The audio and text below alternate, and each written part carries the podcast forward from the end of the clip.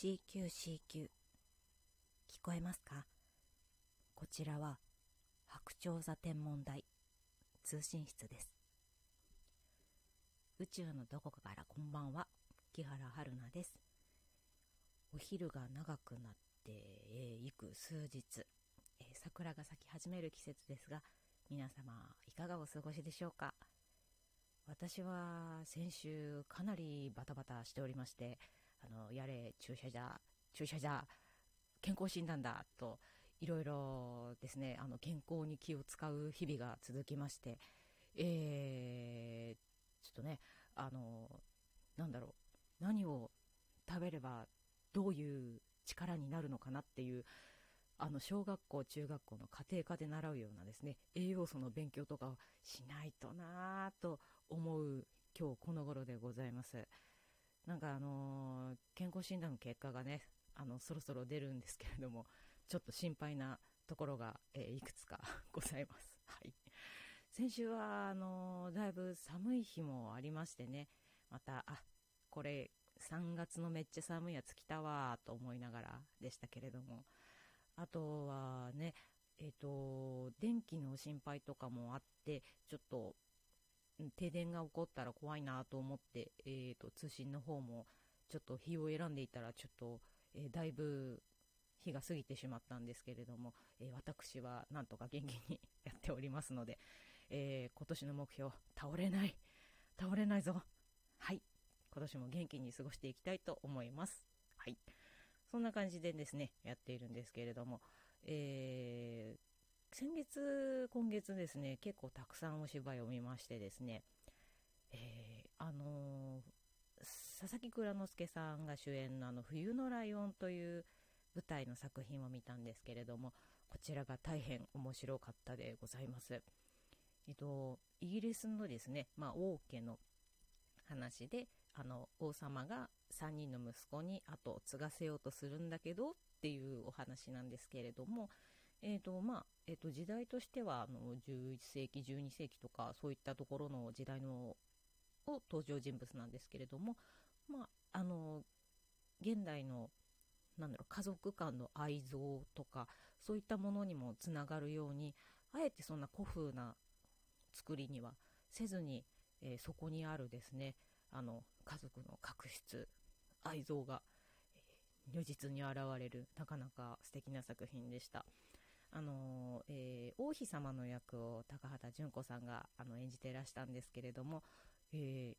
ー、やっぱ、よ、よ、よ、よ、よ、よ、よよかったですね。はい、とても。あの、やはり、あの、強い女性という、あの、もとの、あの、モデルのキャラクターというものが、あの、旦那さんに反旗を翻して、あの、幽閉されるっていう役なんですけれども、まあそれもさもありなんみたいな感じの気の強い女の人の役で、でもだからこそ旦那、旦那さんというかあの、王様とこう対等に渡り合っているっていうところがですね、とても面白いお芝居でございました。はい。で、その他にもですね、えっ、ー、と、先日は、えっ、ー、と、えー、海外戯曲ってやっぱり面白いなって思ったところがありまして、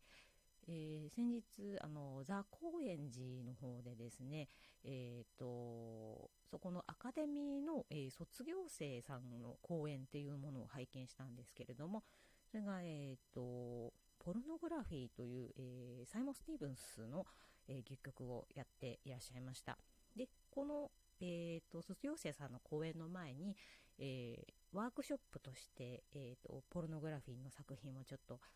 あの、ワークショップで使おうってなって、私そこの方にですね、参加しておりまして、えー、まあ、我々もやった作品を上演されたっていうことなんですけれども、何でしょうね、その、私たちが読んだ時と違う読み方をしているところとか、同じ読み方をしているところとかがあって、すごく面白かったですね。これはあの、え、2005年のロンドンテロに着想を得た話なんですけれども、とこのサイモン・スティーブンスさんが結構独特な脚本の書き方をする方らしくてですね、えっと、もう誰のセリフっていうのを書いていなくて、まあ、セリフがこう、いくつかこう並んでいるっていうやつなので、まあ、このセリフを誰が言ってもいいし、このセリフを、えー、みんなで言ってもいいっていう感じの作り方ができまして、特にですねあの英語ですとぱ日本語に訳すっていう段階になりましてやっぱりその英語ではこれで通じるけど日本語で直訳すると通じないことですとか英語のこの単語って日本語だとたくさんの意味があるからどれを選ぶっていうのが、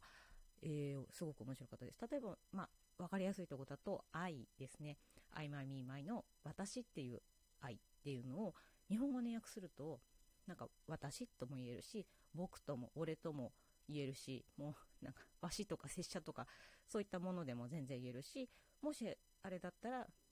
春菜はねとか いう一人称の使い方っていうのもできるっていうので、まあ、その戯曲をどう捉えるかっていうことでいろんな訳し方があるんだなっていうことを、えー、実感しました。ということでですね今日はですね、えーと、役にもいろいろあるんだなっていうお話をしたくてですね、えーと、ちょっと作品を紹介しますと、えー、19世紀に、えー、発表されました、えー、アイルランドの作家ジョゼフ・シェリダン・レファニューの、えカーミラという作品ですね。ご存知の方も多いと思うんですけれども、えーと、これは、まあ、あの田舎に住んでいる年頃の少女のところにある日、あの突然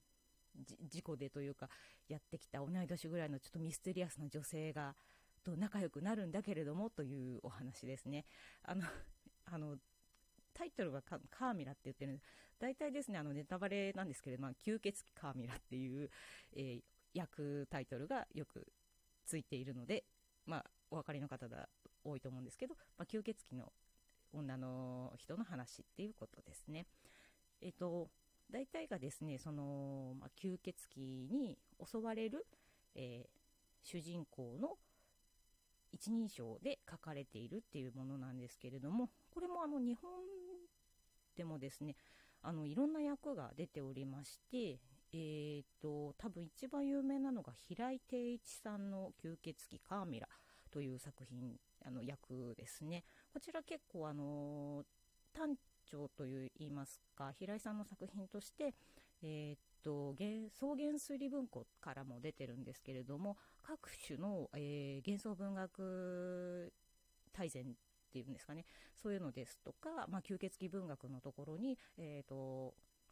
あのアンソロジーとしてあの掲載されていることもすごく多いですのでよく目にする機会があるかと思います。であとは一番新しめなのが、えー、長井なちこさんの、えーと、女吸血鬼カーミラという本ですね。えーと、これ一冊の本にまとまっているんですけれども想定もすごくですね綺麗でですねあの、えーと、平井さんの役よりもちょっと分かりやすいというか話し言葉の多い、えー、少女の一人語り思い出語りという感じのですねちょっと柔らかく不思議な文章になっておりましてちょっとロマンチックな感じがありますとはですね、えっと、野町進さんのですね使用記って書く作品がですね実はあの一番初めの、えー、日本語訳だそうで、えーと、こちらですね、えっと、ちくま文庫の五色文学真髄という本にですね、最近再録されておりまして、こちらに載っております。こちらの野町さんの役は昭和20年代の役ですので、かなりあの古典風味の、えー、格式高い、風味豊かな、えー、文章になっております。はい。で、えっ、ー、と、やはりですね、えっ、と、訳し方もそれぞれ、えー、違いまして、えー、ちょっとご紹介しますと野町さんの役でですね、えーと、カーミラがですね、あのー、主人公の人にですねこう 色仕掛けじゃないですけど言っているところなんですけれども、えー、野町さんの話だとなたの懐かしい心臓が傷ついてはいても私の狂い洗う心臓もろとも血を流しているのです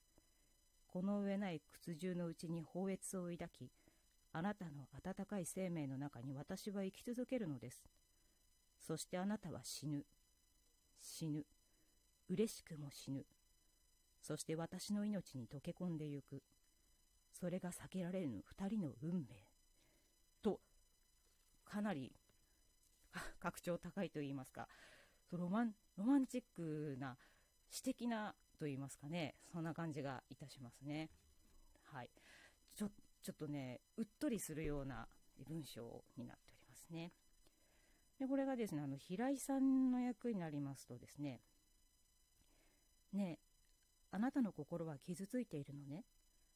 私が自分の力と弱さのどうにもならない、どうにもならないノリに従っているからといって、白状な人間などと思わないでちょうだいね。あなたの心が傷ついていれば、私の心も一緒に血の出る思いがするのよ。私ね、この大きな屈辱の喜びのうちに、あなたの温かい生命の中で生きていくの。そうしてあなたは死ぬの。私の中へ入って、心地よく死なしてあげてよ。それよりしょうがないのよ。という感じの役になっております。結構ですね、あの平井さんの役は、えっ、ー、と、この会話文のところはですね、結構、なんだろう、喋りやすい役というか、会話文の中の役っていう感じになっておりますね。あのこのですね、そう、ひえっと、野町さんの役だと、それが避けられる2人の運命って言ってるんですけど、えっ、と、平井さんの役だと、えっ、と、それよりしょうがないのよって言ってるんですね。またここのね、違いですとか、面白いなと思います。あの、私はね、これ、あの、元の言語がですね、あまり得意じゃないんですけれども、こういうふうにね、読み比べてみるっていうのも、えっ、ー、と、昔の古い話とかはですね、結構楽しいと思います。私の大好きなシャーロック・ホームズとかもね、たくさん役が出ていますので、えっ、と、どの役の本を読むかっていうのもちょっとですね、今度、外国の本読んでみるときは選んでみてください。